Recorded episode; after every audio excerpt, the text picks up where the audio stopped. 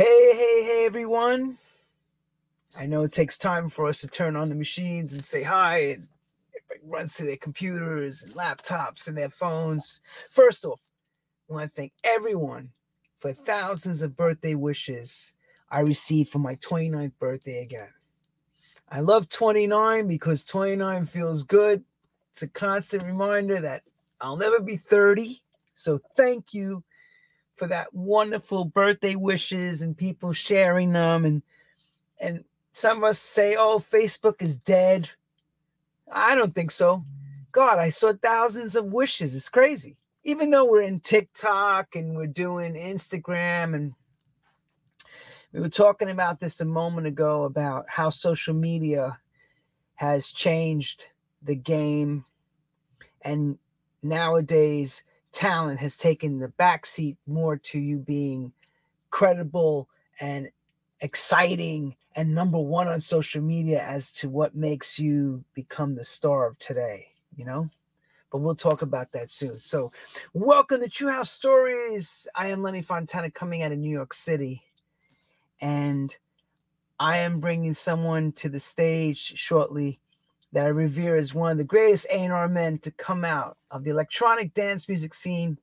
And his roots of course begin in soul and R&B and he will explain his life steps in our music business that it took to go from behind the record counter at the record shop and picking and being a selector you know and then promoter, record promoter, and then from record promoter, then to eventually, of course, DJing in the scene, and then becoming an A&R man, and really becoming an A&R man, changing the game in many different ways. And in house music, there's not many guys that have, or women, I should say, that have not 10 years, not 20 years, but we're talking about decades of history under their belt and helped shape a scene from both sides of the continents, from America to the European side to the UK side, and all above and cross, making this thing go and becoming even greater and bigger. And as music changed, his philosophy still stood the same. As I know, because I remember him saying it to me directly, as music was starting to get more, say EDM style, he decided to champion and stay with house music the way he saw it, the way he heard it. And the last part of this is, well, we'll say, is create an empire. An empire that went a few different ways. Not just because he was a great A&R man, but he also, also had the wonderful entrepreneurship and foresight to take it into the millennium. You know, again, coming from the last century and then still keeping the principles and then creating something that worked today that is still going strong and as popular as ever is a benchmark that people are going to be constantly still running to keep up with. So, with no further ado, the DJ, the promoter, the A&R man, all the above, entrepreneur and all. Simon Dunmore, Dunmore Defected. Defected. Welcome, uh, welcome, Simon. Well, firstly, Lenny, happy birthday. I didn't I didn't know it was your birthday, and uh, you don't look much older than 29, so you're wearing it pretty well actually. Um, and uh, thank you for the introduction because uh, um, it's sometimes when you're in the middle of stuff, you actually don't realize actually what your meaning or your involvement or, or, you know or the end point of what you're doing you're just doing it. And uh, it's only now um, that maybe i kind of look back and reflect and uh, and smile at the journey i've had. And uh, yeah been very fortunate very lucky very blessed. Not many not many are around, are around to talk about talk that. about that. You are. You are. You know you know. and, and areas. Left left us some have left. Some have left the business. You know, all, you know, all reasons. Reasons. Very blessed. Very blessed. Here and here and strong, and still, and still able. To, so I'm so, so I'm so proud to take part of this show. Thank you, thank you for giving your giving your time and lending and it lending it us, to you know? you know? Yeah, my pleasure. I have time now, which is good. So, uh, yeah, all good. I'm And thank I'm you for the invite. Appreciate being here. And believe And believe people are going to we're have going to have paper. paper. So, So do not do hold not back. hold back. And what And you what you and, and, and, need and to Meek said, said, please say, please say it. you know what I'm Okay. You saying? know what I'm saying? Okay, I've got plenty to say. well, well, let's get right Let's get right into Let's say this. Let's say this. I asked the I same asked the same and question, it and it seems to seems to to everyone. everyone. How does music How does music feel? the young The Simon, young Simon, of course, of course, and then then, uh, as your life as your life takes this. How, sorry, you dropped out. How does music? What? Sorry. How does How music does music as you younger, as you younger time become more? time become teenager? teenager? It kind. do you know what? It- I kind of remember.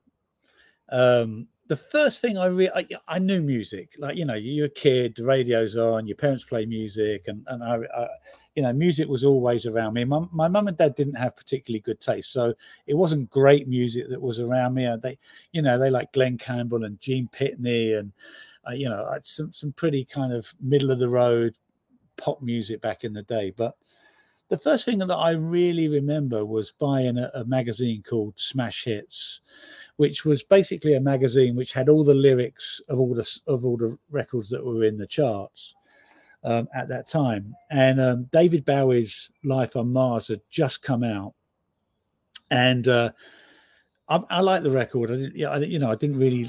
I was ten. And I didn't really, you know, I wasn't like a massive Ziggy Stardust and, and you know, uh, fan. I just liked this one record. And there was a lyric in there called Mickey Mouse has gone up the cow. And I was like, what, what does that mean? And it really kind of puzzled me. I now know that David Bowie used to cut out uh, lines from magazines and shift them around and put them together. And, and that that was a, a source of his lyrics. And, and, and, and I'm kind of imagining that that's what he did in that instance because Mickey Mouse has gone up the cow just means it's just random. Yeah but that's my earliest recollection of being really kind of fascinated with with, with music and um you know I, I i i this was in the glam rock era. So i liked the gl- glam rock records that were played on the radio sweet and mud and david bowie and status quo and slade and whatever. And you'll have to forgive me i was super young. Uh, most of those records david bowie aside don't sound so great these days but um, um, but that was what was popular at the time. Um, and then the first thing that really I really took notice of that was a real jolt in my kind of like musical conscience, so to speak, was punk rock. Um, because nobody knew what hit them when that you know when when when the sex pistols were on the tv swearing at presenters and and you know trashing stages and kind of like the anti-establishment uh, rebellious kind of part of that music rebelling against the kind of the way the mainstream had had come and um um and you know when when 76 i was 14 years old again i didn't really understand it i was too young to go to the gigs but but really kind of fascinated um, by it and then I, I you know i went through all of the the musical um um, movements that um, that were around at the time. And music at that time was very tribal. So you know, I, I was aware of what was going on in punk. Two tone was a big thing. New Romantics was a big thing.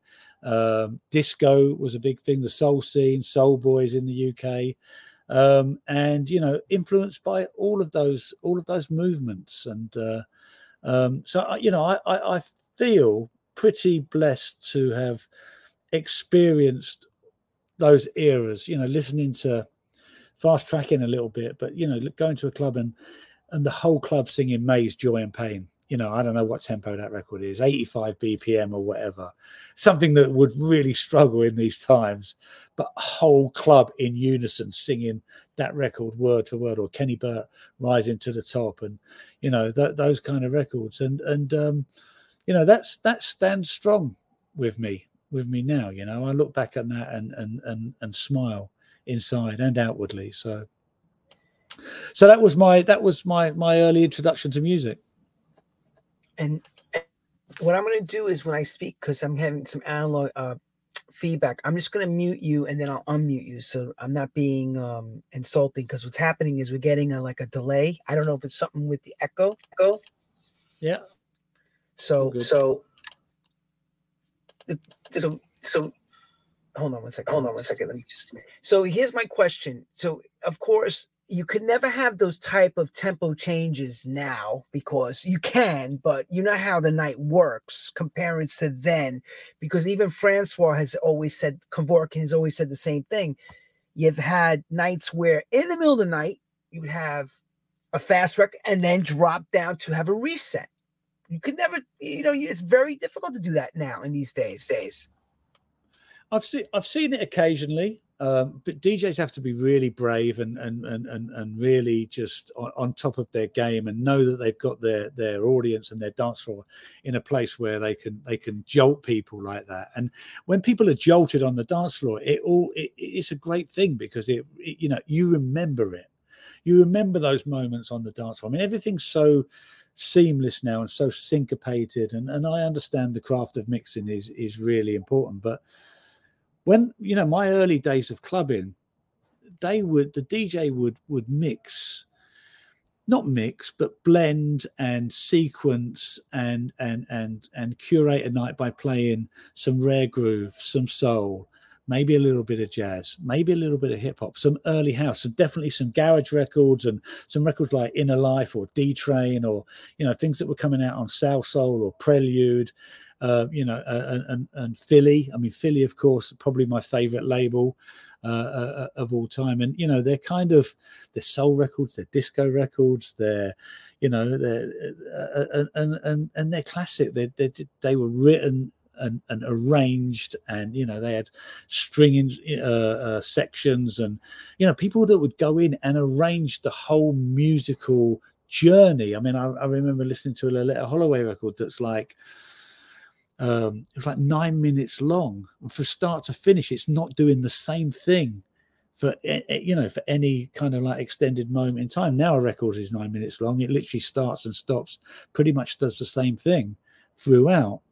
And um, so those records kind of kept kept you interested. But the DJ, what the point I'm trying to make was, would literally cull his set from the best of multiple genres and then play them across the board and the, the audience and the dance floor would go with them. You know, I, I remember seeing Norman Jay, or you know, playing at, at, at uh, Shake and Finger Pop or Good Times or whatever, and he, would play, you know, a Chic record next to uh, an Adeva record next to, uh, um, you know, um, whatever. It was eclectic, super eclectic, and and good for it.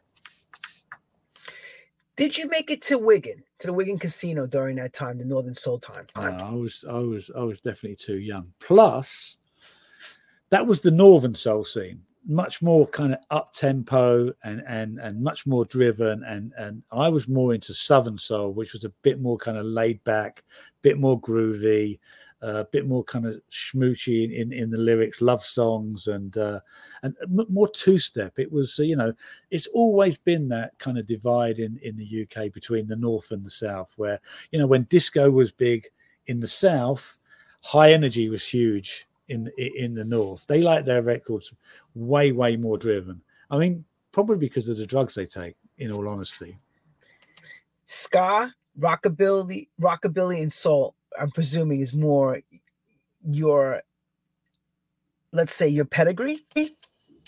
So early days, I was and this is always uh, makes me chuckle. Um, I was deeply affected by Elvis dying, and I I just remember the headline, and I was never really into Elvis, but you know the, the radio stations played all of his records for I don't know days on end and whatever, and it kind of got me into that sound but it was a little bit too polished and commercial for me and i ended up liking rockabilly. It became a thing for me.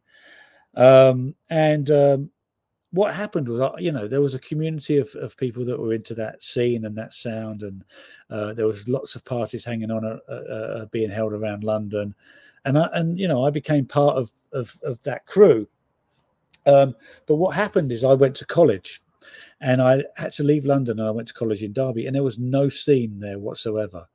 Um, so I just kind of moved away from that sound.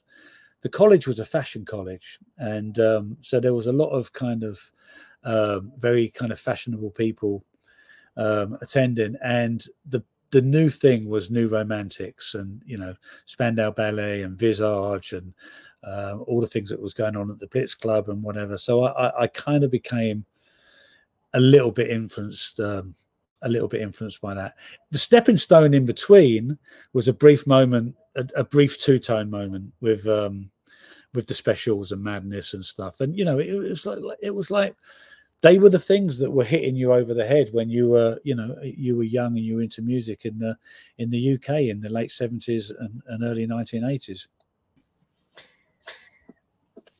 So at that time, of course, you're now going to become a, a record promoter, I guess, or you're working at a record shop. You'll tell us the events of how it steps from college because that's funny that you actually was in a fashion college. So was Frankie Knuckles, and they wound up not doing anything with fashion, as you know. Frankie became Frankie Knuckles, and Larry Levan became Larry Levan, and they were both into that type of stuff of doing fashion designing. So music and fashion always work, but I'll let you tell the events. Well, so basically, what happened was, um, you know, the the the, um, the new romantic scene was very uh, influenced by by progressive music. You know, things like records like Kraftwerk and, and and and stuff like that were huge on that scene. And you know, the electronic scene was just starting to begin. I guess people had sequences and drum machines and and whatever, and it made people music really. Uh, certainly dance music easier to produce um, and also disco. I mean, if you listen to early Spandau Ballet records with, you know, chant number one, it's a disco record, essentially. Haircut 100, favorite shirt, a disco record. So it was a kind of mixture of all of those things. And I kind of gravitated more to the disco side of things. And you know, disco obviously died uh, a, pretty ugly death quite quickly with the disco sucks thing. Um, you know, obviously there were all sorts of um, um, historical kind of versions of that, whether it be a racist thing or you know the the the, the record company, record industry, kind of recoiling against disco because it never sold albums and it was traditionally a rock business, and they couldn't cope with the homophobia that was maybe associated with that. Anyway, disco sucks happened, but out of that came the garage scene and, and records that we talked about earlier with you know like um, uh, D Train or uh, Inner Life or um, Maxine Singleton, Don't You Love It? Records that I absolutely still love to this day. And they were kind of post disco, pre house. Um, and they, they were the records that I started to buy. Um, I'd go down to my in, import shop and I'd buy these records. I'd buy some Rare Groove records. And all of my friends and all of my circle were unaware of these records. So I would make them tapes I'd go I'd go buy my records, I'd take them back, I'd pick the favorite album track, I'd pick my favorite 12 inch, my seven inch, um, a lot some jazz, some obscurities.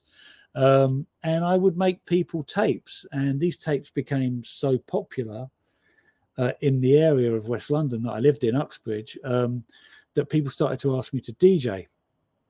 Um, this story is told by so many people. It's a similar journey and and it's just all about music curation basically and passing your knowledge on and passing your taste on. So making cassettes for people is my first example probably of music curation. Um, and you know it, it, it, led me to become a dj um, when i was djing i um, i hustled I, I, I, I, I earned a little bit of money by writing for Blues and Soul. I earned a little bit of money by um, putting on coaches to gigs and events in London that I thought people would like to go to. Things like Nicky Holloway Special Branch, Gilles Peterson will be playing, Pete Tong will be playing, Norman Jay, Jay Strongman, uh, you know, very popular D, Bob Jones. Um, and these events were held in central London, and I would organise a coach, a pickup point, a meet point at the end of the night, and drive everybody back. And again, it was about bringing like-minded people together to go to an event um, and and I was just just ways of, of, of trying to earn a living without having a proper job, basically. Um, and then to be closer to the source, to get my records earlier, to be you know in the real thick of it. uh, I ended up getting a job at a place called Record and Disco Centre in West London, um, and that was my job behind the counter. Uh, the record van would would uh, again music curation curation. So uh, a van would turn up with all the hottest 12 inches that had just landed at, at Heathrow Airport. They'd stop by the uh, the shop, and and again, this story could be told in New York or, or or Berlin or Paris or you know any special independent store. The van would pull over. You'd go in. You'd take a pile of records out you'd play them on the decks, you go, I'll have 15 of that, I'll have 50 of that, I'll have 100 of that. If you thought it was, a, you know, and, and you go, I can only give you 30 because I've got to give other shops some and I've got to limit it and whatever. But you, but the whole point of it was you were buying records then to sell to DJs. And um, so your taste and, and, and, and your selection had to be in line the great thing about it was was if you gave it to the right DJs and they played the records, then you'd get a second wave of demand because the punters would come in. They'd say they'd have a list of records that Norman Jay had played, or Bobby and Steve had played, or Paul Anderson had played, and whatever. And they'd come in, Have you got this? Have you got this? And sometimes it would be a promo and they'd have to wait. Sometimes it would be an import and it'd be out of stock. And, and that kind of demand that was created just added to the, to the hype of records. Um, but what also happened was record labels used to come to my store and give me a box of promos to give to the DJs for the exact reason I was talking about now. So they would then play them to their audience and they would create a buzz. Um, and I guess the feedback that I gave them and uh, the, the, the way that I pushed them eventually led me uh, to be offered a job doing club promotions at a label called Cool Tempo Records, which was a hot UK dance imprint of Chrysalis Records at the time. Um, and I did club promotions. And once I got my foot in the door at a record label, there was nothing else I wanted to do. I was absolutely nothing was going to stop me.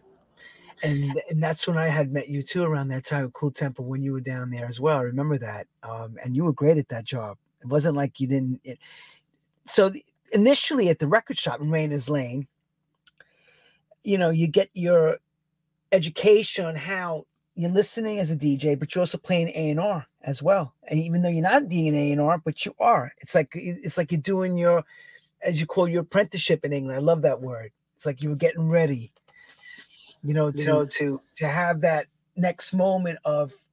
But pre to that, you were writing for Blues and Soul, correct? How long did that last? Last.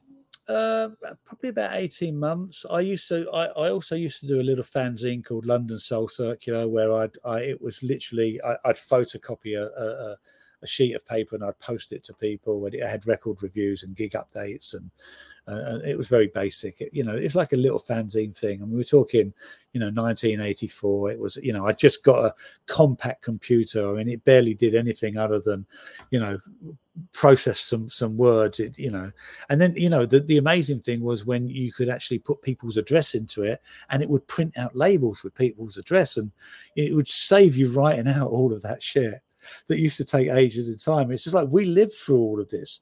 You know, I, it was like if I wanted to speak to a DJ, there was no email, there was no WhatsApp. I had to I had to phone them, you know, and they had to be in. And maybe you know, they maybe they were busy and they weren't, so I had to call back. And Jesus, it was like everything was was long back in the day. It was uh people don't realize how easy they have it have it these days. Anyway.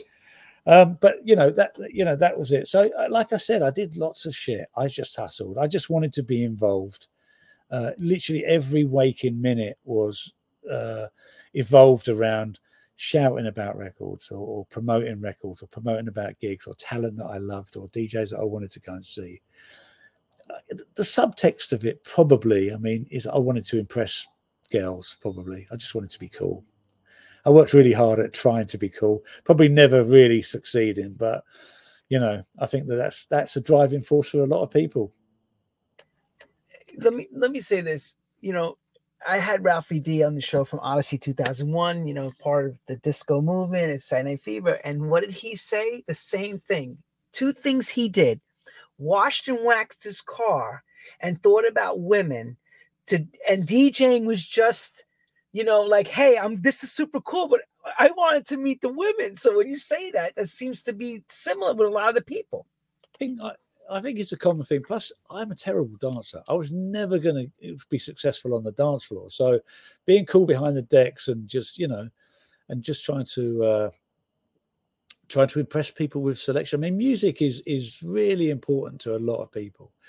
You know, and and and uh, you know, one of the memes I see very regularly on Instagram is people that introduce you to music are important and and and, and I really think that that shouldn't be underplayed.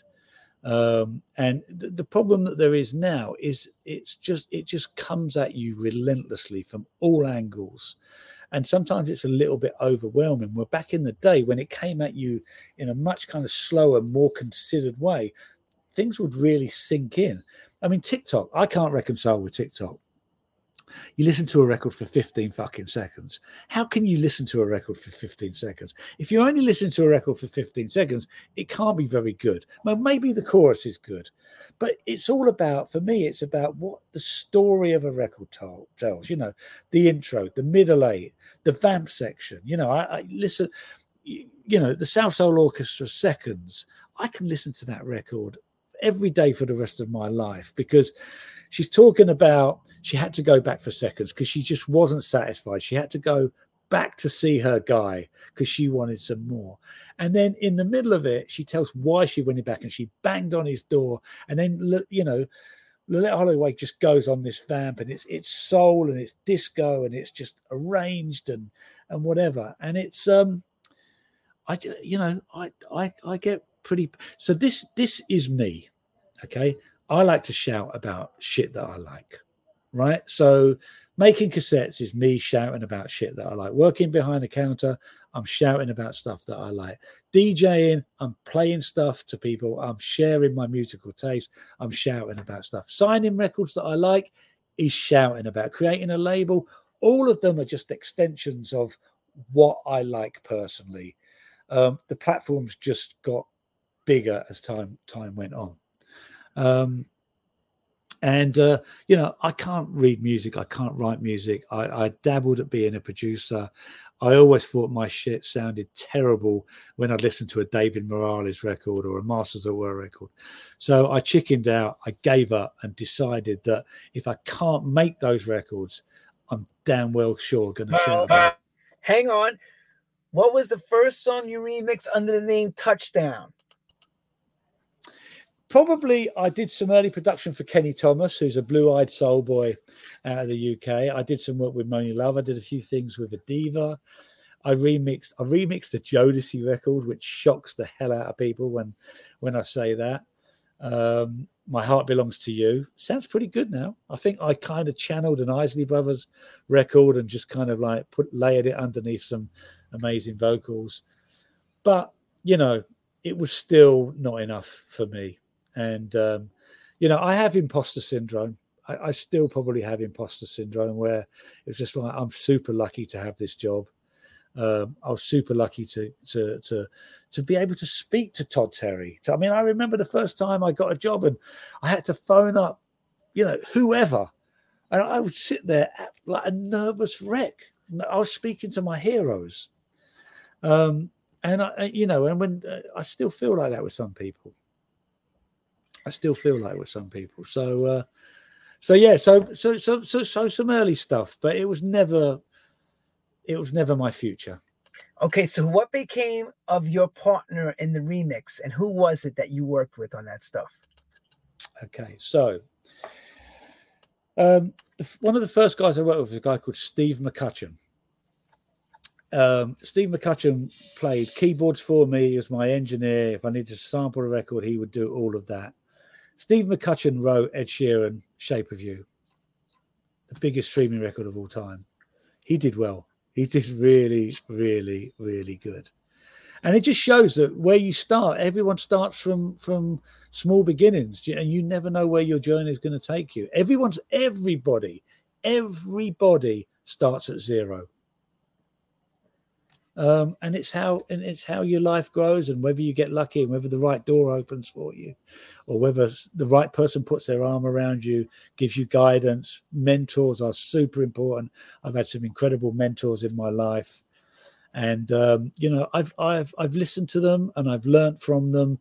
Uh, I still hold most of them dear, and um, you know, it's like without them, I wouldn't be, uh, I wouldn't have done what I did or who I am. So At heart, you're a soul boy. We know that because I remember even you telling me that. What would be the top three soul records of all time? And if one does not carry the name, Bobby Womack, of course. oh, come on, of course, Bobby Womack. What I mean, it's it's um it's an impossible don't- que- it's an impossible question to answer because it depends on your mood it depends what comes into your head um now i have an, an arista 7 with bobby womack. One side is how can you break my heart? The other side is give it up. I think i actually prefer give it up. He just he just the way he, he delivers it it's just like from it's from down here. And um so bobby womack for sure 100% um depends on your defini- definition of soul. I mean, um, don't leave me this way. Teddy Pendergrass. I mean, a, like a record that is actually an anthem today and still gets played on the, and people lose their shit because it's just you know everything about it is uh, you know soulful. It's also it's obviously a disco, early disco record as well. Um, and then, oh God, who else could you pick? Um, who else could I pick? Um, I'd I'd say um, who can I?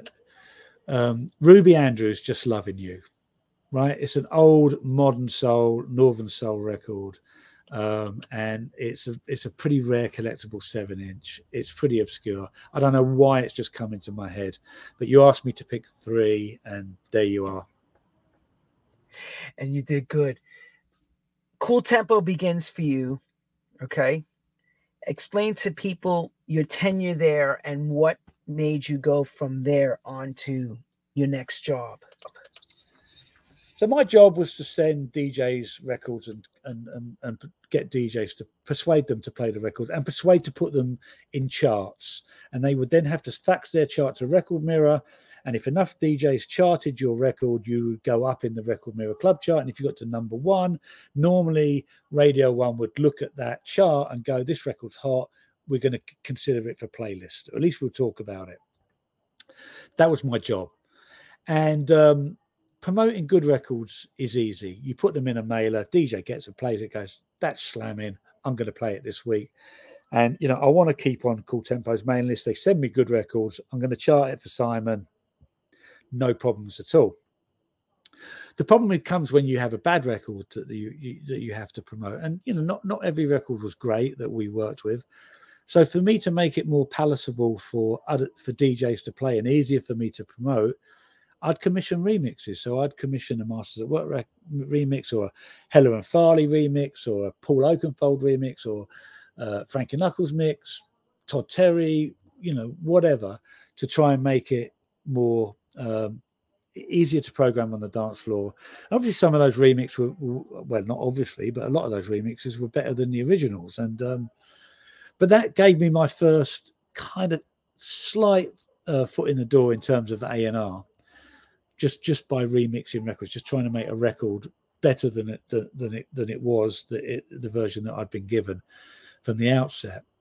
Um, but then I'd go into a record shop on a Saturday or a weekend, and I'd buy a record, and it would come in from America, and I knew that the rights were available uh, for the UK. So I'd then go to my boss, my the A and R man, and I'd go, "If you sign this record, I can I, I, I can deliver it. I'll do a great job on it. This, this is DJs are playing it, people are dancing to it. It's got a shot." And I signed two or three records: Aly-Us, Follow Me, River Ocean, um, Love and Happiness, uh, Juliet Roberts, Caught in the Middle, uh, records that did did really well and and and not not huge crossover successes, but definitely crossover successes. Um, and then my boss left. He left Cool Tempo to go and work at A and M to start AMPM Records, um, and I got his job. So I I I progressed from being a club promotions guy to um, to an A and R guy. And um, uh, what happened was uh, the guy's name was Steve Wolf, and he was one of the mentors that I talk about. He he taught me amazing ethics about how to work within the music industry. But he then got offered the job as head of A and R at MCA Universal. So he left A and M, and um, I, I that was an opportunity for me. I applied for the job. I got the job.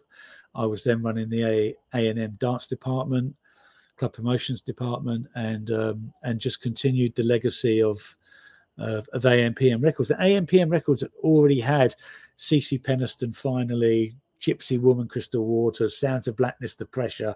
I mean, it was the shit as a label.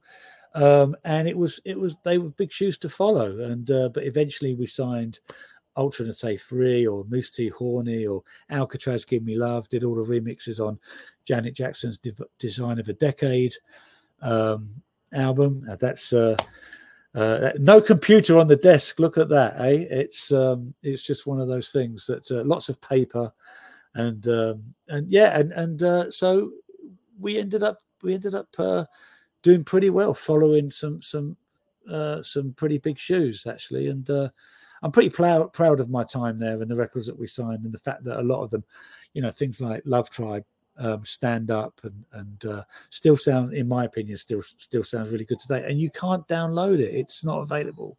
It's not available to download. It's not available to stream on Spotify. So I guess that you know the, the, classics. I mean, Ann Nesby, the Mousse T remix of "Can I Get a Witness," incredible, incredible record. Still sounds amazing. So yeah, you know, Wolfie's a character. and God bless Wolfie because he did mentor a lot of us in that in that early part of house music, especially you know he was he had the fortitude to pick up a lot of records when this thing was just beginning. So you were already coming in off a strong, um, let's see, like he left a pretty strong legacy. AMPM. How long were you there before you rolled over to your current situation? Um, I was there for four years, uh, and um, uh, it was you know I learned I learned a lot being responsible for for budgets and and and uh, you know marketing campaigns and uh, profit and loss force P and L forecast, profit and loss forecast, and whatever. You know, if your record did well, everybody loved you. If your record didn't do so well, you you know you got kicked in the ass and and and whatever. And you know, some of the things that were not so successful was because some people possibly didn't deliver. They were beyond your control but you still had you still had the responsibility not only internally to the record label but also to the artist and to the manager. Um, but what it did do that five years at cool tempo and the four years at uh, a&m it i got to know a lot of people.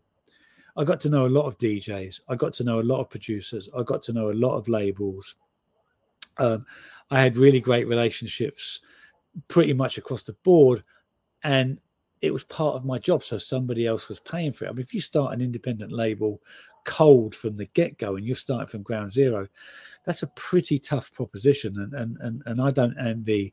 In fact, I, anyone that's managed to make that work is is is uh, ama- amazingly tenacious and talented and and and uh, and just total focus to make that work because it, it's definitely not easy.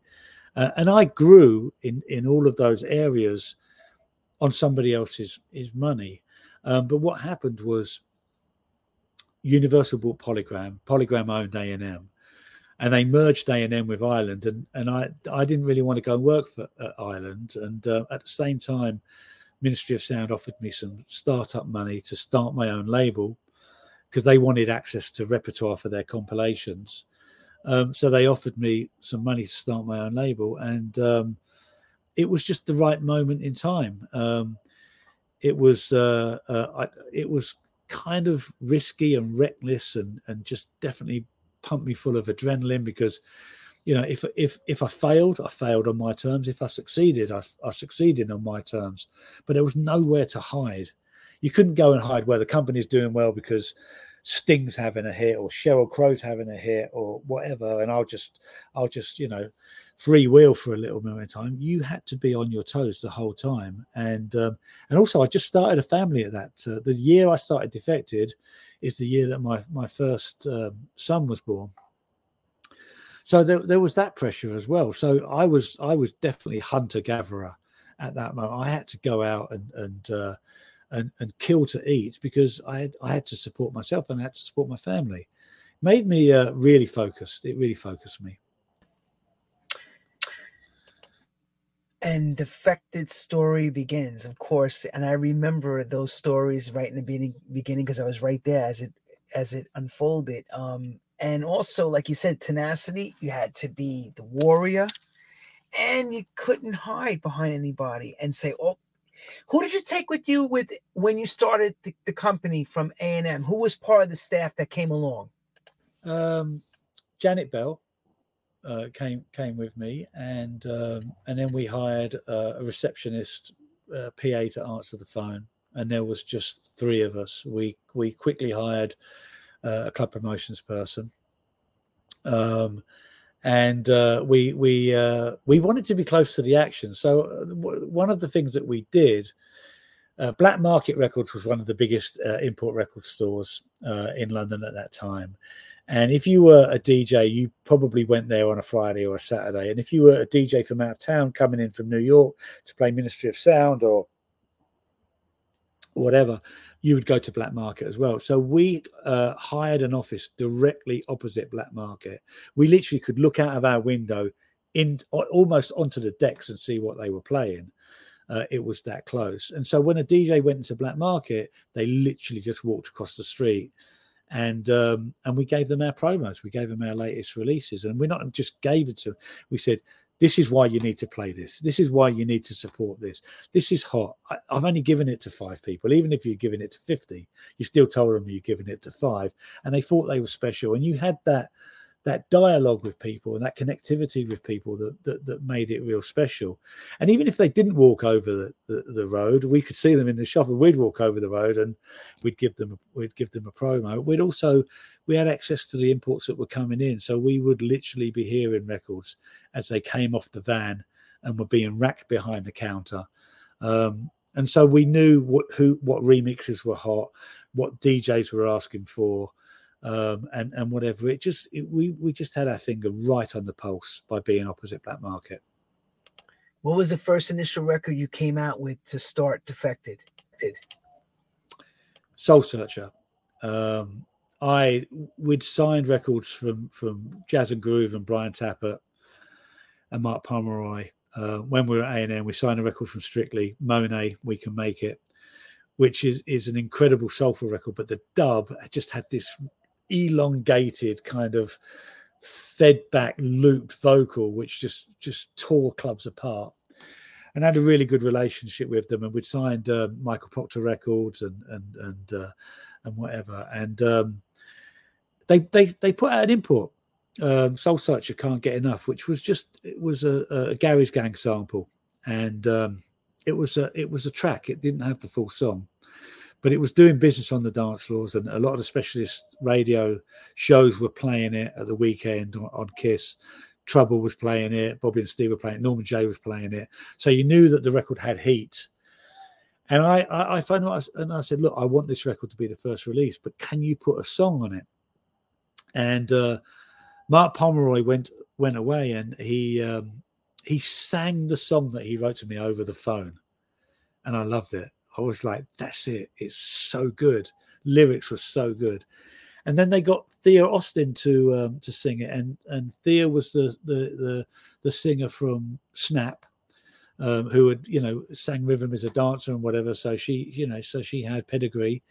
She sang on the record, and um, and we put it out, and it it came. It was a hit off the bat. Sold hundred thousand records, top ten in the UK pop chart, and it was um, it was a when I when I left A and M and started my own label, it was really funny because the people didn't necessarily pick up the phone, pick up the phone anymore. I didn't have A and R budgets, you know. I, I didn't have I didn't have, you know, couldn't sign records for a lot of money, pay a lot of people for remixes and whatever. And and some people that were were I thought to be friends, a big lesson in the music industry, eh? They were just like, well, you've got to prove yourself again. And then when we proved ourselves again by having a top ten record everyone picked up the phone again. So it, it solved uh, a, a, multitude of, of, conundrums about um, starting starting your phone business. And also, we had a lot of goodwill. People knew that A and M had been had been disbanded, and that we'd probably been given a bit of a rough ride. Uh, and people wanted to support us. So you know, the press supported us, specialist radio supported us, and we created enough of a buzz to give us a platform to take that record to mainstream radio, and we and we got the love that I think that the record deserved. Simon, how long did you last with Ministry as your backer? We lasted about three years. Um, it was a it was a it was a, an interesting relationship. I mean, they they were our partners and the competition at the same time. I mean, they were signing records, we were signing records. Sometimes we would go for the same records. I'd bid ten thousand pounds for a record, they'd bid fifty, and I couldn't compete with that. So, um, so we ended up butting heads a little bit. But what happened was, I wanted to sign Kings of Tomorrow finally, and it was a record that I heard played at the Winter Music Conference, uh, conference and Tony Humphries was was championing it, and you, you, know it's an amazing song. It just you know you could you, you, you know you got got it you know, back in the day 2001 2002 you know you got emotional listening to that record. Anyway uh, the people that owned it distance records they they wanted a lot of money. And I loved the record so much. I paid way, way more. I wanted to pay way, way more than I could afford, but I just felt it was a seminal record. And Ministry came to me because they were they were backing me financially, and they said, "You can't pay this much money for that record. It's a deep house record. It's not a hit." And I'm like, "Yeah, but culturally, it's an amazing record. It's a call to arms for the whole scene, and every DJ that I want to be supporting Defected is playing this record." And that's important in if you're going to have longevity as a label. They didn't see it that way. We ended up falling out. Um, and uh, i eventually signed the record. I, you know i guess history says i was right because it was uh, you know it's a record that still gets played today still sounds amazing today. It's probably the the the record that i've probably heard most in my life in terms of repeat plays or whatever, and it, I'm still not tired of listening to it. Um, but it was such a, a, a difference of um, of opinions. They wanted hits, I wanted culture, um, and um, we parted company. I owed them a heap load of money.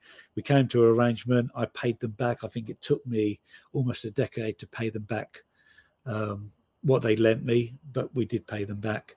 Um, and because of that, Defected became my my own my own company, my own business. Everybody's wondering why my transitions are kind of sloppy. It's because I'm having an echo issue and I have to mute him, and it doesn't. Uh, it's like uh, maybe I'm speechless. No, I just want to make sure we don't have this echo. So, you know, when you you know you're dealing with that checkbook that you had before with ministry and now that checkbook is not there any longer is it still easy for you to still make those maneuvers or do you have to really think thoroughly about every move you're making as an A&R owner of that label? Yeah i mean you you know one one thing that um yeah you have to think about everything. You know i mean i lots of successful businesses go under because because of cash flow. They may you know their business may be sound or they just run out of money and they you know and whatever. And, and you know i felt when i left a&m that i knew how to run a record label. And that may be true. I may you know but i didn't know how to run a business. And the moment we opened our doors was the most it, it was a learning curve beyond anything i've ever experienced. And there's you know people make mistakes and and that's fine that's acceptable practice it, whatever you do but just don't make the same mistake twice that's unforgivable. So learn from everything that's around you learn from your successes and why they're successful and whatever but learn equally from your, your mistakes um, and just you, you need to just put together a picture. I mean, I was very fortunate to work with. We talked about mentors. I worked at a major label, so I, I understood the way that they operated and the good things that they they did in terms of promotion and marketing, etc. I also worked with Strictly Rhythm quite extensively, and Mark Finkelstein taught me how to run a business as an, an independent label and you know without his guidance I, you know I, I think we would have gone gone out of business i also worked with the ministry of sound who were amazing at marketing back in the in in in, in those days. Um, you know, they would do stuff like shine a, their image on the, the side of the Houses of Parliament or Buckingham Palace, and it would be in the newspaper the next day, and and um, you know th- these were the days when when those things had had a meaningful effect. So I learned the major label way. I learned the independent way. I learned the marketing way. I learned about uh, the finances of of you know doing compilations alongside putting out singles and um, and then um, when radio decided that it wanted to just play hits wanted to play music from big artists and wanted and stop supporting dance music and start uh, and stop supporting independent labels i learned how to put on events and go on the road and, and promote my music in a completely different way just out of necessity if we didn't go on the road and we weren't getting our records played on the radio, how were people going to hear our records? How were we going to connect with our audience? So, you know, Morillo had started subliminal sessions, and I was like, defected of in the house. We're in a club near you, and we started the compilation series um, and the uh, and the events as well. But it was because I was surrounded by different scenarios within the business and i just i just soaked it all up and and learned from it and applied it to um, our business as and when it was needed. Um, but yeah it was uh, it um, we couldn't compete with the majors. They've they've always got more money than us. So we have to be crea- creative and um, supporting the culture is more important than support and, and this is going to fast track us maybe into social media now. Now it's all about numbers. It's all about how. Well, well, we, you know, back then for me, it's all about the culture. It's all about longevity. It's all about, you know, having a community and treating that community well. And and you know, Trance was big. I didn't sign Trance records. EDM was big. I didn't sign EDM records. Drum and bass was big. I didn't sign drum and bass records because I wanted my community of DJs and record store people and punters and club goers to feel that what they were into was important to me. And I just didn't go off in a different direction for the money.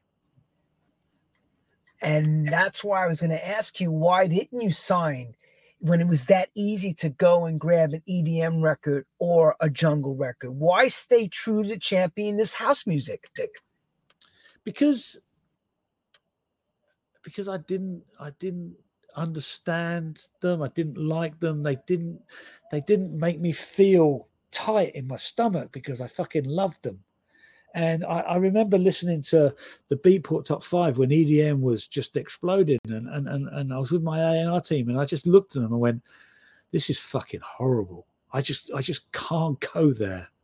It's it, it stops being your passion and then becomes a job, and that's always a dangerous thing. And I just went, if we're going to die, let's at least die standing for something. Let's put our flag in the ground and say, this is what we represent and, that, and this is what we mean. And it's not about being popular globally, it's about reaching the people that are, aligned with you. And the, the, internet was a great thing for that because we could connect with people globally. And I don't know what the, the house music community it was in terms of numbers in in 2011 whether it was 500,000 people whether it was a million or 2 million it's just we wanted to be meaningful to those people and that's a pretty good audience you know um, and we realigned our business to to appeal to those people we made cutbacks hard decisions were made tough conversations with employees or tough conversations with um, uh, artists that you can't afford to pay them as much as what they think they deserve. But stick with us; it's a moment in time. We'll get through this together. You know, when you don't have money, speak uh, hard conversations with suppliers. I can't pay you now. Just please work with me. If I go out of business, you're not going to get paid, so you're no worse off. Just just stick with me, and eventually, I'll, I'll you know I, I, I, I, I'll I'll pay you. But uh, um, those things come along and they challenge you and if you're clever you can learn you can learn a lot from them um, it's easy to operate when everything's going well um, it's it's actually when i look back at it and, and and surviving when a lot of our competitors went out of business is probably something that i'm actually most proud of so Here's a, here's a question that it just came to my mind. Do you are you sorry to see the physicals go away and this digital streaming become the the next move? Move. Uh, in some ways, in some ways, I think that um, there was a level of curation and and and a le- level of uh, investment involved with putting out a physical record that people don't have to take that chance now. So it makes them it far easier to put a record out. You know, it, back in the day, you would have to press some vinyl, you'd have to cut some lacquers, uh, you'd have to go to a mastering studio, you'd have to do some test pressings. All of these things cost you money. Then you'd have to press 1,000, 5,000, whatever records, all of which was an investment, and you didn't know if you were going to get your, your money back. So let's just say the figure to put a record out back in the day was £10,000 you'd think about you think pretty hard about sending spending ten thousand pounds. Now people don't have to think about anything; they just fucking upload it. And even if it's a piece of shit, it doesn't matter. But it's just noise that's out there. I mean, someone told me today there's ninety thousand releases a day. It may be a week, but I'm sure they said a day on Spotify. That's a lot of shit to wade through to get your record heard. And the reason the reason that there's that much music is because there's no risk involved. Whereas back in the day, you know, even if you pressed your record, then the distributor would hear it and he'd have to go, I'm not buying that. That's a terrible record. I'm not going to ship it. I don't believe in it. And then the person behind the record store, and then the DJ, and and there was like several layers of curation which don't exist anymore. And I think that's probably missed to some extent. Um, but at the same time, everyone deserves a chance. Everybody deserves an opportunity. Who am I to say someone's record is a good or a bad record or whatever? I can only say what I like personally. There are lots of records that do really well that I just think, how the fuck? What the fuck? But they, but they, they but they're popular with other people. So I think that the, the the fact that everyone had a chance is a good thing, but maybe it's a little bit too easy. And I think there's probably somewhere in the middle would probably sit sit better with me personally. Well, that's what happened with the changeover as well. The bedroom DJ became his own A&R person. I believe in my heart, and a lot of the older folks or the ones that know the difference between the old business to the new business feel that quality control went away.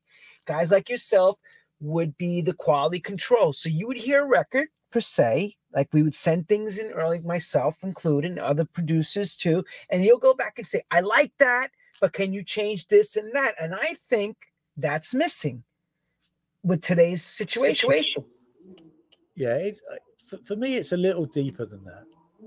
So everybody wants to be a DJ, right? It's just like it's exploded. Before that, again, there was a big financial commitment to being a DJ. You'd have to buy equipment. You'd have to um, you have to buy the music. You'd have to go to the store to buy the music. Time, a time commitment, a monetary commitment um, and, and, and everything. So, um, but now everyone, you know, technology's made it easy for people to be a DJ, and everybody wants to be a DJ. Celebrities, you know, like tastemakers, specialist DJs, mainstream DJs, and whatever. There's a lot of DJs in the world, um, which which actually I think is in the main is a positive thing. The, the more people that play great music, the, the better for everyone. But the thing is, I don't think more people are playing great music because what happens now is everybody thinks the the the road to being popular is to make a record that is a hit in some way shape or form. So lots of people are making records on their laptops which really and truly are not amazing. Your job as a dj is to play the best mu- in my opinion is to play the best music available to you um, and and and make sure your dance floor gets to hear the best music that you you that, that, that's at the end of your fingertips. But when you're playing your own records that aren't very good and that are underproduced and not masters and don't have great lyrical content no musicality or what's whatsoever um, and you're playing them relentlessly one after the other after the other that means the dilution of of of, of music that's being played on the dance floor it's just getting worse and worse and worse. And I think people are pretty much acknowledging that, that that's what's happened. You know, if you if you if you dilute orange squash and keep diluting it and keep diluting it, eventually it becomes water. And I think what we have is just DJs playing water now instead of playing the best that's possibly available to them because they think it's the, it's their chance to success. And um, you know, if you're if you're Masters at Work or your Purple Disco Machine or your um, or whatever, and your productions are really good, feel free to play your records because they're at a level. But a lot of DJs are playing records that are not even close to being at the level that needs to be leaving the speakers, in my opinion. And, um, you know, because it's not about being a great DJ anymore, it's about being popular, it's about dancing behind the decks. It's, I mean, you know, some DJs can dance well behind the decks, others can't. But I see DJs that don't dance behind the decks being ridiculed because they look like they're boring, but maybe they're playing great music. And surely that's fucking good enough for some people. But the, the world is today when a crowd only goes crazy because the dry ice cannon is going mad or there's a, a confetti cannon blast, and that's the highlight of their evening. Um, that's just not how I started out. And, uh, and I kind of think that, uh, uh, uh you know, traditions need to start old school traditions and old school values need to start being more important rather than just being popular or famous. Um, that's the way I feel about it at the moment. Thank God for that. In your heart, who is your greatest DJ of all time? Oh, I could never answer that. I know too many people. Um, come on, come on.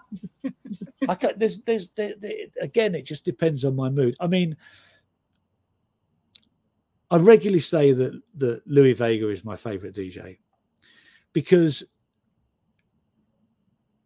because he can play anything from from 45s to Latin to house to techno to uh, I, was I was he played for us at Ministry of Sound at a Glitterbox night, and it got to three o'clock in the morning. He he'd, he'd been on for an hour, and I was going to go home. I, I I'd done my bit. The night was rocking. I felt I could go home. I stood and watched him for two hours going how is he how is he putting that music together he was finding bits of records in the middle on the fly looping them bringing other records in going back to the record it was it was it was like he he was he was like a maestro but you know I, I have respect for Gilles Peterson because he digs and he's introduced great music to people for four decades. Uh, someone like Osunlade, again, he plays across the board. Um, I love watching Natasha Diggs because he, going back to people dancing behind the decks, she looks amazing behind the decks, but her selection is on point. Um, and um, and again, she can play um, Latin, funk, soul, house, disco, and and and and and you know, uh, uh with style. Um, but I mean, oh my God, I've probably upset loads of Honey Dijon. Energy, energy, energy, energy. Relentlessly promotes culture. Doesn't just talk about herself. Um, she talk about some art that she loves, or some fashion that she loves, or a Chicago classic that she played back in the day. She supports the culture of dance music in a in in the way that it should be supported. Um, good God, I mean, where do you start? Where do you stop? Um, but though, you know, that's just a, a small example. Okay, so here's the other question. Wait, wait, wait, wait. Hey? Here's the other question. So we said favorite DJs, favorite all-time producers of all time.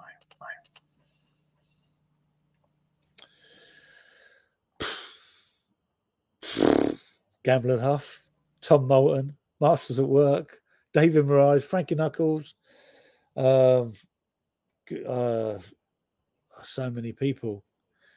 Um, always, I, I, you know, um, Steve Hurley, E move. I mean, I look back at my ID, Steve Hurley, East move, Maurice Joshua era, and it's just, you know, Donnell Rush stuff. It's just amazing. CeCe Peniston fight. It's just like, you know, Todd Terry. Um, I just think about Roger Sanchez. I mean, definitely the American side of things are is definitely where I felt people could bring the great elements of, of music that I love and and and and and marry it with house music, whether that be disco, you know, uh, soul, uh, you know, a great soul sample, a great disco sample. I mean, house music is always borrowed from other genres. It's always evolved. It's always been a chameleon. Um, yeah. Uh, it, I always feel awkward when I'm put on the spot. My favorite because uh, um, there's just so much 40, 40 years of listening to great music. It's impossible to pinpoint any one or any, you know, or anything. I know, I know, I'm terrible. But, but you know, this is something that I just wanted to ask, and probably others that you know asking at home the same question. So let me put this out there in the best way I can. Why did you tend to lend yourself more to the American house sound than the UK people? I'm not gonna say it was it wasn't a 50-50, but you championed, you came across the ocean, you picked up great records, and you brought them back home and you were able to cross them into those charts. Why? Why not do with some of more of the UK people and just, you know, like a lot of the UK A&R guys would do? there was um you know there were uk acts and uk labels that that, that, that I, you know that i worked with whether it be you know uh, ashley beadle helen farley uh, junior you know the junior boys own crew uh, X-Press 2 um etc but there's something about a mystique of someone that's not from your hometown. And also i think that you know it was it was um the way that records were produced in those studios with with great musicians and you know it was like you know kenny and louie had a team behind them. Roger had great keyboard players behind him um you know and and and, and it just allowed them to the the, rec- the productions and the records were a little more for me a little bit more soulful um and uh a little bit a, a little bit more well produced um you know and um and I think that comes from the you know the the Prelude days or the Salsoul days or the Philly International days, and um, and and and that's just that's just deep within a lot of people that reside on that side of the pond, and I, I could just relate to it a, a little bit more. It's a nuance that uh, is really difficult to ar- articulate, and that you know, and and it wasn't because I didn't value or respect um, people that were closer to home. And you know, I mean, one of my favorite records is is is T-Coy Carino. Um, Mike Pickering produced it, and and and I loved all the early M people stuff and and stuff like that. And it was, um, um, it's just, I think, uh, I just loved what came out of the US and particularly New York and Chicago more. And I must say thank you for signing my records too. Thank you again. and of course, Gladys Pizarro, Strictly, and the Strictly family. And, you know, we couldn't have done it without a great UK partnership like you provided because you had the same insight, what you believed in, what we believed in, making great records and delivering a great record to the end. But just just sorry just think about it. It's you know i'm a soul boy and most most great soul records were made in the states. And there was some great soul you know like Soul II Soul and loose ends and there were some great soul records made you know Freeez Southern Freeez and you know Linx your line and there was some you know light of the world. There's some amazing soul and funk records made in the uk but the vast majority came out of the states. And and i don't and i think that legacy kind of moved forward into into house music. So so for me, it's it's uh, the lineage is is clear as far as I'm concerned. So um, you know, and I, and I remember listening to Powerhouse, and you know, Duane Harden had just had a big record on uh, with Armand and whatever. So for me, it, that record was a no brainer. So no, once again, Uh, thanks once again. And actually, we're coming on the 25th year next year. It's 25 years already. It's, it's hard to believe that. And I'm going to unmute you, but I wanted to make this next part getting through the bridge of not only having a record label, like you said, what's the next thing defected in the house and how that progresses into social media. Can you explain that that that change and what that was like as a record label owner? so Napster came along, yeah. The internet came along, and it just it, it, it, just changed everything. So you know, Napster came along. We we're all aware of it. Dance music community, early adopters of technology. So we knew that people were file sharing and, and they and they were they were buying uh, uh, physical records less. and we we saw it on our. Um, you know, you, you know, yesterday I actually watched a documentary about Tower Records, and the documentary is called "All Things Must Pass." And when you're that big, sometimes you don't notice the change. It just it just happens, but you're so big you can't react to it. But when you're small and you're looking every week at your income and every month and, and, and you notice when things start to drop off, and if you don't do anything about it, you're just going to get caught out and eventually you're going to suffer. And, and, and most people ended up dying. But I noticed the change and the downturn. And we sat in a marketing meeting and we talked about all the things that we used to do. We talked about doing ads on Kiss FM or taking up pages uh, uh, in Mixmag and putting street posters up and, and the cost associated with all of that. And the cost associated with it didn't meet with the drop in sales. We, we were going to lose money on every record. And, and I said to my team, right, we can't, we're not doing any of this. We can't do it. It's it's going to be prehistoric. It's going to drag us down. We're going to take all of that money that we would have invested in traditional marketing and we're going to invest it online and we're going to grow our community and we're going to do things videos or, or, or programs or clips or whatever that when we put them online they're going to be global and they're going to be up there 24 7 and they're going to be up there forever rather than, than something you put a street poster up it comes down the next week it's covered over by something else. And then you're you're hoping that someone's going to walk past it and stop and actually take notice of it. Most times they wouldn't stop but most times they wouldn't even walk past it. It was so random and yet the internet seemed to give you more opportunity. So we stopped all the traditional marketing and we went online. Um, and my, my team looked at me like i was nuts that i'd lost my mind this was like how are we going to and i was like look i get it we might go two steps backwards, even three steps backwards, so that we can move forward in 12 months' time. And that's exactly what happened.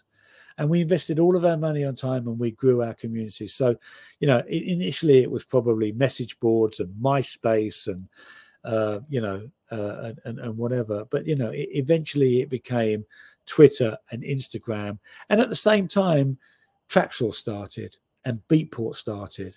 And so everybody was everybody was going digital and we just spotted it really early um, and it was it was uh, it was a saving grace did you have an inside marketing team or you hired the outside to help you with this campaign we did everything internally I, I mean you know I, I, I get that some people we we had a team I'm a control freak. I have C- OCD, right? I like to be able to speak to someone when I speak to them. I like to be able to look them in the eye. When when things are going well, I like to say well done. When things are going badly, I like to say what the fuck? Why is it going badly? Have we dropped the ball here? Is it beyond our control or whatever? But I just need that kind of directness, which you know, uh, uh, uh and um, so we, you know, we would event we would initially try to take care of things ourselves until it became too much. And then we would hire someone because we needed someone dedicated to do that role. So it was a constant learning process, it was a constant evolution, and it was constant growth. And then if things didn't react, we would pull back. If things reacted, we'd we'd we'd, we'd invest more in that, whether that be personnel or bigger budgets or you know to get more reach, etc. It was an interesting time. It was that you know it was like you went from a traditional way of doing stuff. We talked about, you know, being on the phone and faxes and uh, and, and reading magazines. And if you read a magazine and you read a review of a record in a magazine, it was probably two months old by the time you got to read that review. The great thing about the internet, it was probably two days old by the time you got to it. So everything was so much more fast moving and instant. And if you read the reactions, you know, if if the record didn't get a great reaction, you just moved away from it really quickly. If the, if the record got a great reaction, you just put more and more behind it. So you could run your business way, way more efficiently. But of course, you had to make the transition.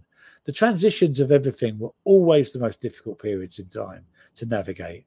But once you got there and you were there early, um, life was great first massive hit in this new transition with this streaming. for you guys? Guys.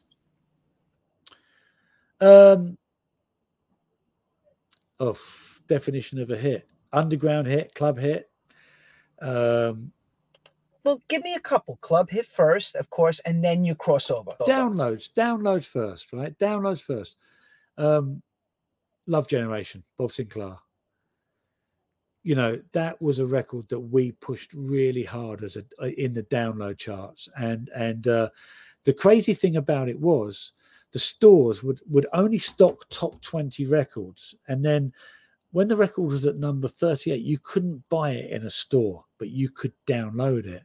So you know people would leave their offices or their homes or whatever, they'd go to a store and they couldn't fucking buy the record because the store didn't have it in stock, or they could sit on the end of their laptop and they could just download it and not have to have the make make the effort. So it became really obvious that downloads eventually were going to replace uh, people going to record stores, unfortunately. And I, and and I think that the, the thing that I feel most that I miss about record stores is the guy behind the counter and the other DJs that were in there, the community aspect of a record store.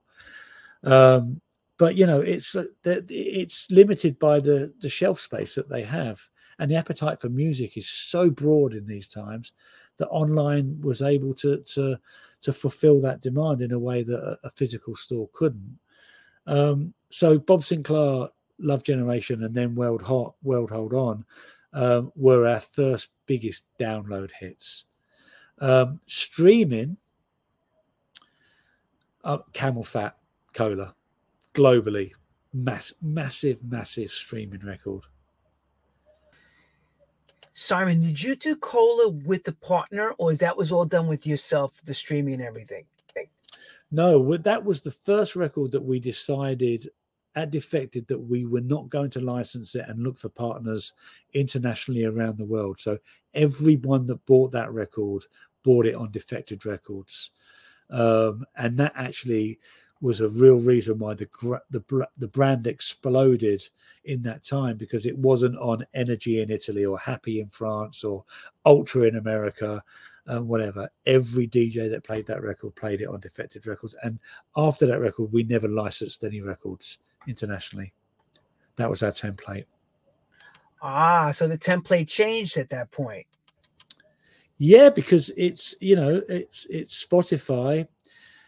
Sometimes we we license records because we needed the cash flow, and that was an important factor in our su- survival. But when streaming started to kick in, and we started to see the benefits of the revenue for that, we were a little bit more comfortable in terms of the cash position. We didn't feel we needed to get those advances from the label, so we took the chance of of doing it ourselves. And you know, you get once you get past the advance, you're receiving that money directly and and and immediately you're not waiting six months to be accounted to and whatever so the cash flow position actually improves uh, this may be a little bit kind of like biz you know too too business like for people but the advantage of receiving money directly uh, far outweigh outweighed going uh, receiving it through a third party so um, so it changed the game for us. I don't think people license records in in these times now. Uh, Spotify is a global organization, and and you know if someone listens to your record in in Australia or or Argentina or or or Botswana or whatever, then you get paid directly, and it's it's been amazing for the music industry.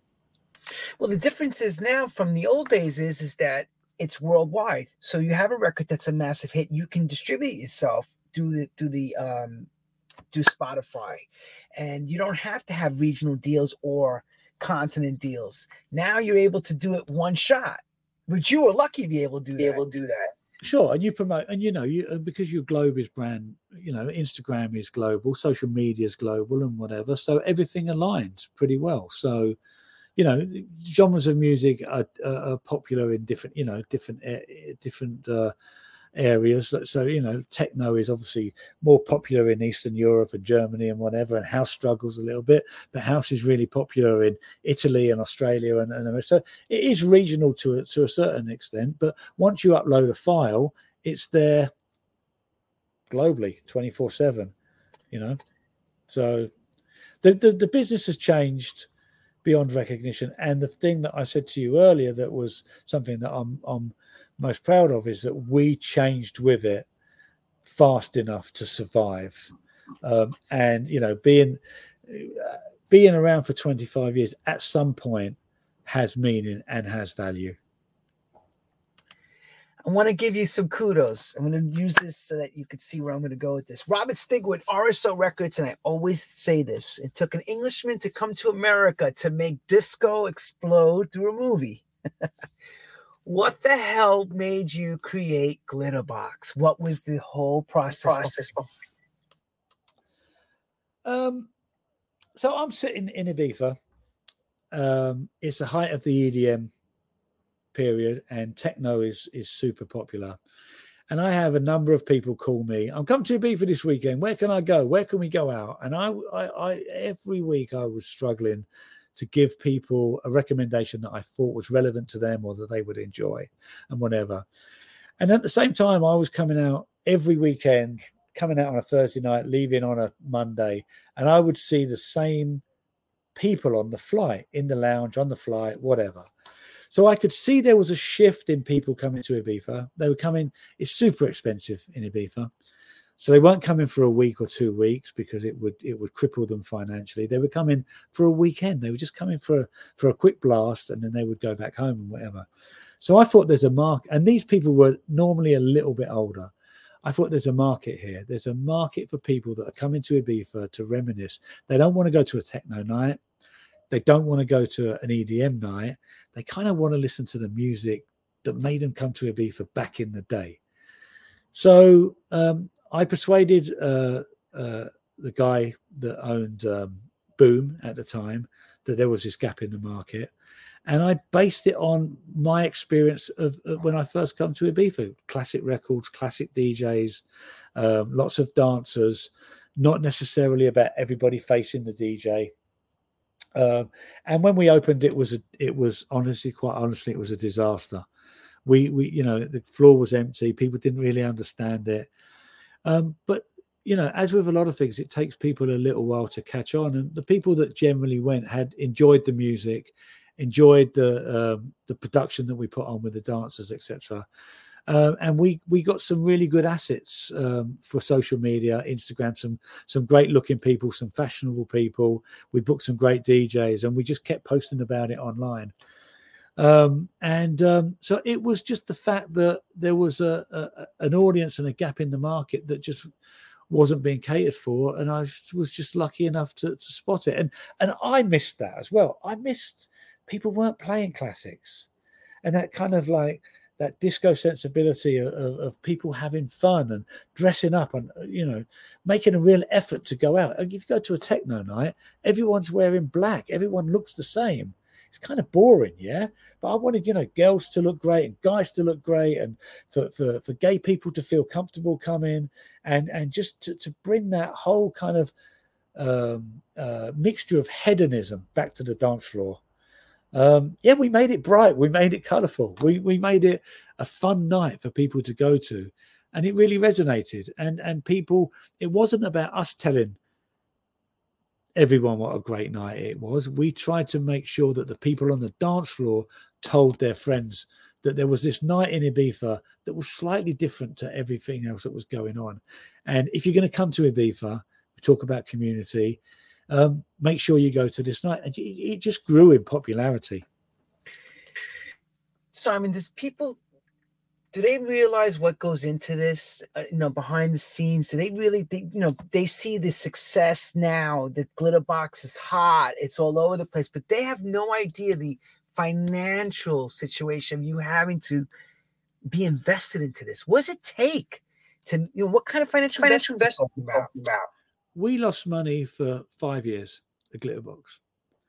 You know it, first of all you lose money then you start to make a little bit of money but you're just you're just basically recouping the money that you invested initially um, and it took five years for that to be a profitable brand business whatever you whatever you want to call it night um, and um, yeah, but you have to stick with it. If you believe in something, and that's the trouble with the major labels now and a lot of people now. If it's not successful straight away, people people walk away from things far too quickly. It takes the public a, a moment to catch on. for, for them to understand your vision and what you're trying to get across. So you have you have to you if you've got convention with it. I mean, my my promotions girl on the first night of, of, of Glitterbox, she resigned. She thought it was so terrible that she didn't want to be associated with it. And um, but uh, you know, it, it, would have been easy for the owner to, to, to walk away as well. But we were lucky; we had defected at the same club, and he didn't want to upset me, so he stood with us. And by the end of the season, the numbers grew from 400 to 1200, and it was a good night, and and and it made sense then. Um, but it took 20, you know, 16 nights that season for people on the island to, to try and understand it. That's why I asked you the question because everybody sees the success and glory. Glory. I'm probably going to get. I'm, I'm probably going to get this wrong, right? Because I'm probably going to get the wrong title. But I think when Larry Levan played Taana Gardner Heartbeat first time at the Paradise Garage, he cleared the floor. People didn't understand it, right? But he played it like six times that night, and by the end of the night, everybody understood it. And I think it was the same with Glitterbox. We, I just had, just fucking was like, this is going to fucking work. And I believed in it so much. Um, and and I was able to do it. So, you know, lucky me. That's what I try to tell people that it's not just about money, there's passion involved too. You have to have a burning passion for success. Otherwise, if you're doing it only for money, most of the time it can fail. And you'll hear that but when you hear someone has a lot of heart and passion invested into something, then you see those kind of results. If, I mean, you know, not always, but if you do it for the culture, you can't, you know, you can't lose because you either get you get your credibility and people people value the fact that you've you've done things for the culture. But normally, the money the money comes. It may come further down the line, but if you just do it for the money, there's no fucking soul in it, and that's you know. Um, I, look, look, don't get me wrong had defected before I sold it, we employed 50 people. I we had to generate enough income for me to pay my artists, my staff, the overhead. It was it was it was a commitment. And so we had to we had to do things that were commercially minded, but we also did things that were culturally minded as well. It was about having the balance. Tell us about what happens. Glitterbox is really going strong, and COVID comes. What's the change for you as far as business model and everything else? Because I remember reading about you writing stuff along the way that you were uncertain if this was going to be positive in the end when we came out on the other side. Side. Um, lots of things. Lots of things are uh, um, fa- many factors in, in in in me deciding to sell the business. I mean, it was it was the thing we, we talked about a few of them. The way people are making music, the people, the way people are DJing these days. Um, it, it's just I come from a different era. I don't want to be the old guy sitting in the corner, fucking moaning about everything. Life's too short for all of that. And who am I to say whether it's right, wrong, or whatever? It's just not what aligns with me personally and whatever. But I just didn't want to. I just didn't want to go through life complaining. Um, so it was already in my mind that I needed an exit strategy, and um, and then COVID come along, and that changed so much. It, it, you know, it's I believe in people coming together and being together, and that's just not on the dance floor. I believe in people being together in in in, in the office. I believe that, you know, new employees and young employees can teach the older members of staff, and the older member of staff can give newer employees the benefit of their uh, their experience and their nuances and, and, and things that they've learned over the years. And you certainly can't do that working from home. So I think that you know um, what I think the work from home policy is is going to uh, eventually lead us to in the UK is a whole lot of average people that are not inspired by sitting next to someone who's a great designer or someone who's a great marketeer or someone that's a great producer. You know, studios you can't well people do work from home making music they make it on their laptops and i, I think music suffers from that. I think mu- music suffers because people aren't in the studio together and a keyboard and player and a guitar player and a bass player aren't jamming with each other and that and, and taking a musical composition to a place that uh, uh, uh, that a producer never thought it would get to because you're not in the room together. People need to be in the room together because you know people elevate their abilities by being next to someone that's talented and creative and stuff. Um, and so, you know, when, when we was when we had COVID ended and the work from home uh, finished, and, and and some of my staff came back in and were grateful, and some of my staff were just like, "What's your work from home policy? I only want to come in two days a week," and da da da da. And I was just like, you know what? It's time for me to just bow out gracefully because I can't sit here telling someone you've got the fucking greatest job in the world. You work in the music industry, and you know, any one day, an artist could walk through the door or a singer could walk through the door, and you know, you're supposed to be fans of those people, and you get the chance to be close to inspirational people, but you don't want to be here. I don't understand that, and um, so you know, like when I decided I couldn't be a great producer, I just decided that I just wanted to just I had the best time within the music industry during the best eras, in my opinion. And I just didn't want that opinion to be tainted by the way that everything was going. So I cut it. You know? Yeah, well, I, I, I get it. Along the way, and I forgot to ask you this before, being in the helm as the owner and director as all, did and I know you're big into family. Did your family suffer at all with your amount of hours that you had to put in? Sure. I mean, I've I, have i have talked about it. I feel like I have a time debt to my family and my kids. My my boys want to be DJs. They want to run record labels. I'm trying to teach them the right way. I have time to do that now. If I still ran the label, I wouldn't have the time. My daughter is a little bit of an entrepreneur, and she quietly gets on with stuff and uh, she had a couple of business. She had a, a, business called Dunmore Designs where she made clothes for people. She didn't make any money, but at least she learned about commerce uh, and manufacturing, and and you know, uh, she didn't lose money. She didn't make. She she also had a business called Fixing Kicks where she would clean people's kicks for. It was a mail order. People would mail her their sneakers so she could clean them, and she would mail them back, and she paid people for it. And I thought that was you know that that secretly inside me that was me hustling back in the day and she was like 18 19 years old when she was doing this and whatever. And uh, i want to be there for them. I want to be there for, for for for my wife. You know she brought my kids up really well um, and, and and and stuff. So that's another part of uh, why i felt it was time to to give up because i can now help my kids um, in in in in ways that that are really important to them. You know, Louis got his Sondela label, um, and I'm trying to teach him about you know the reasons for signing a record, not because you're going to make lots of money, because it's it's musically and culturally really really important to you. Um, and um, uh, you know, and then DJing and whatever, and that you know they look at the world in a similar way to I do, and and and and you know, and they and they you know, they, I asked them to do certain things and they go, yeah, but I don't want to do that because Jamie Jones doesn't do it or Michael Bibi doesn't do it. And I'm like, that's the reason you should do it. You need to be, you need to plow your own field. You know, culturally, people need to know what you stand for. Tell people about the music that you love. Do charts. Post about records that you love on your Instagram account and whatever they're still super young. They're still learning, and I won't give up until and, and, and, until they are they get to where they want to get to. Simon, what was the withdrawal process for you like? You know, you've been going and going. What's that withdrawal like? And are you ever going to step back in again, or you're done? Um,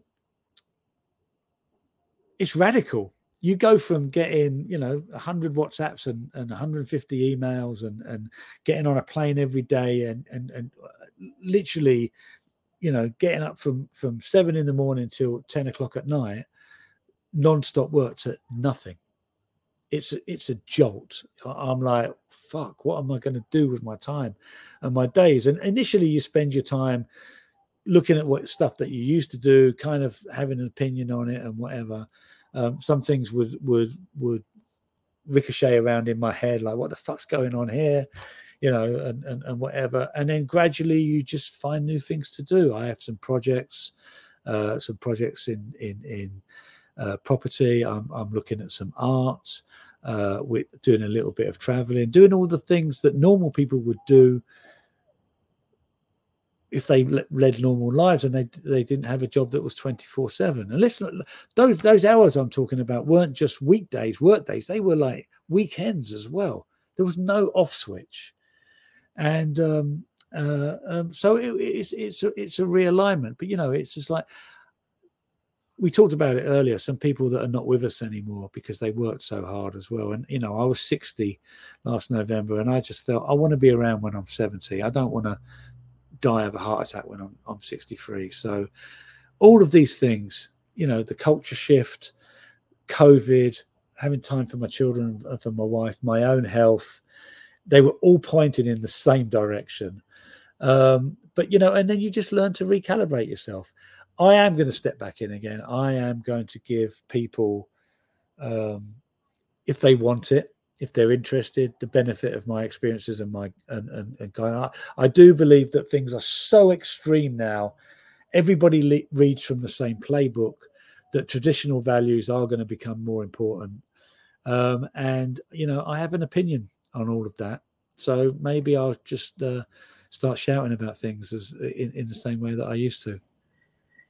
Well, we can't. We you know, good men like you don't come a lot, and that's why you've been a perfect role model as far as running a record label, A&Ring, promotions guy. It's something that's in your DNA. I can't see you telling us completely I'm gone. I'm gone. You know, you know. No, I had to I had to you know um, take a step back and recalibrate and and look at look at things with a with, through different lenses and and uh, etc. And, and just I just couldn't go continue to go um, uh, and, and work in, in, in that rate. And and, uh, and and and I think the universe is challenging for a lot of people now. And and uh, I think that a lot of people get sucked into they see success and they want to replicate it. But success is is is not just about monetary value, you know. And I keep repeating myself about the cultural value of things and having longevity and standing for something um, and, and uh, those values need to be um, represented to artists because I think that everybody just looks, well, not everybody, but most people just look at the fast tracks to success and not necessarily the hard work that sometimes makes a difference. So truly grafting and the water adds and stir doesn't work in this game. You gotta you still gotta put the time time in. in. I mean, you know, if you get lucky and you have a viral moment and it just takes you past all of the all of the hard graft that you need to do, sure. I mean, you know, but if you can do the hard graft and you get the viral moment, at least you have good principles and good ethics and you have integrity and you understand the slog and why that that's important as well. Um, if it comes too easy to for you, sometimes you don't have that depth that I think is really important to an artist that that is really uh, meaningful to a lot of people. Off kilt, I got to ask you this question. Football is the national English pastime. Which team do you support, Simon? Simon? Um, I, su- I support QPR, which is is uh, uh, an example of a really terribly run business and football club. Um, so I look at their results. I don't go anymore. It's uh, it's not good for my soul to, to to go and feel angry. A bit like I was talking about music, you know. I'm sorry, that was one of the questions that came up. They wanted to know, you know, your allegiance. Um, I, I think for what we have done today has been monumental, and we've covered a hell of a lot of of uh, ground. And I think one last question is: Where do you see the next parts of music going? I know because you've been part of the Glitterbox thing and Soulful House thing. Do you see this 90s golden era thing making its resurgence back, or do you see something changing differently? I think that I hope that people see the value of collaborating and and and and the value of of real musicians. You know, I, I, often say if Kings of Tomorrow finally and Fish Go Deep, The Cure and the Cause, and, and uh, were released today, that uh, it, they may not be hits because uh, um, because people find it really hard to support new music when you're a DJ. You know, you, you're, you're re-editing classics because it's it's easy for you, but the future needs classics as well. We can't keep playing the same records, and I hope that will be recognised. People will go in and make new music, and, and producers will collaborate with vocalists and songwriters and string arrangers and and and and, and make music that has some some real depth to it and longevity um, and will be the dance floor records. You know it, like someone like James Brown on defected may not hit the numbers today but i'm kind of hoping that a future um, a future drake or a future eminem or future 50 cents will sample that record and it will have its day and become popular again because culturally it was relevant enough for someone to go I found this record from back in the day, and not many people know about it. But geez, that loop, that loop's something special. In the same way as you did when you when you looped um, Thelma Houston, I'm here again for Powerhouse. You found that record, and it meant something. That one moment, and then it just, and then you put a song on top. Today, people would just do the loop; they wouldn't put the song on top. I'm hoping people will find the vocalist and put the song on top of a great loop or some great music or something that someone's produced. That's what I'm hoping. Me too. That's always been the problem. It's because a lot of these guys now, it's like we said it before, just add the water and stir. And they want just quick hits. They want to be in and out. They don't want to put the time in. But the thing is different from back in the day to today. Shelf life of tracks, two, three weeks. Weeks that's a big problem. So to make that financial investment for some people, they don't see it. You want to be you yeah, you want you want two, three decades, yeah. The re- the records we talked about now, I mean, you know, don't leave me this way. Five decades, five fucking decades. That's how long great music lasts. So let's strive to make great music. Let's strive not to make a record that lasts just for a weekend and plummets out the Beatport chart 10 days after you first released it. Let's strive to make that record that in 50 years' time, whoever's doing Croatia or playing in Ibiza will go, I'm going to play that classic because it, it it's had that resonance for 50 years. It's that good. Yeah, that's what we need to strive for. Not, not a, like not a moment. I know. I battle this all the time. Time. Good. Yeah. I don't think we can go anywhere from there, Lenny.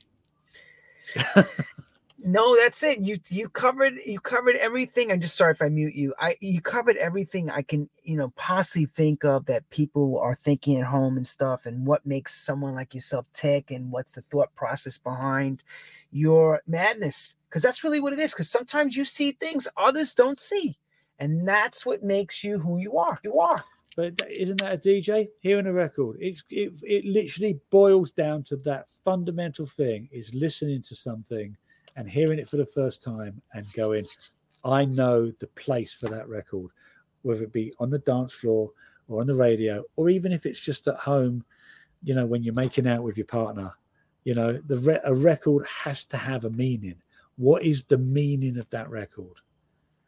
um, and then and then just just being the ambassador for that. Put you know, just going, I'm going to champion this record, and um, you know, I don't know who, who where to go for the champions these days.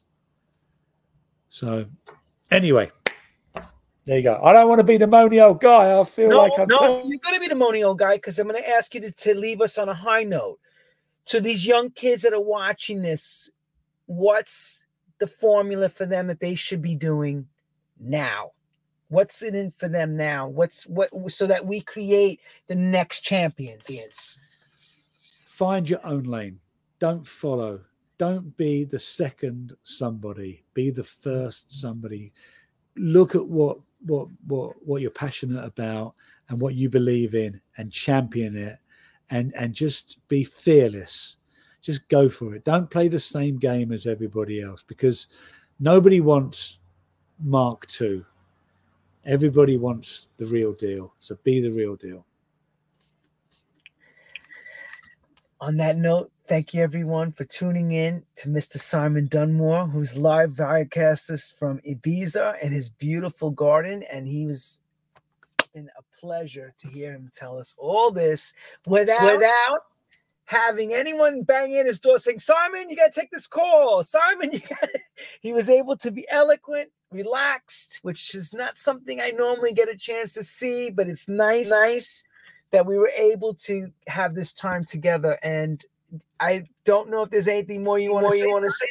No, I'm just a, I'm just a little puzzled, Lenny. I'm puzzled, right? Because you said Powerhouse is 25 years old, yeah? Okay. And you're 29. So that made you four when you made the record. And I know, you know, I know people start young that side of the pond, but uh, that's uh, that's pretty impressive. So uh, congratulations on your birthday, and thank you for the invitation. Much much appreciated. Um, and uh, to anyone that has listened, I hope that uh, it's been insightful and uh, um, believe in yourselves. Be you know, we're waiting for you to make a difference. And on that note, everyone, thank you for all of you for tuning into True Stories. Don't go anywhere yet, Mr. Dunmore. And everyone, have a good night around the world. Catch us next week. We have more in store. And once again, toodaloo and good night. Thank you.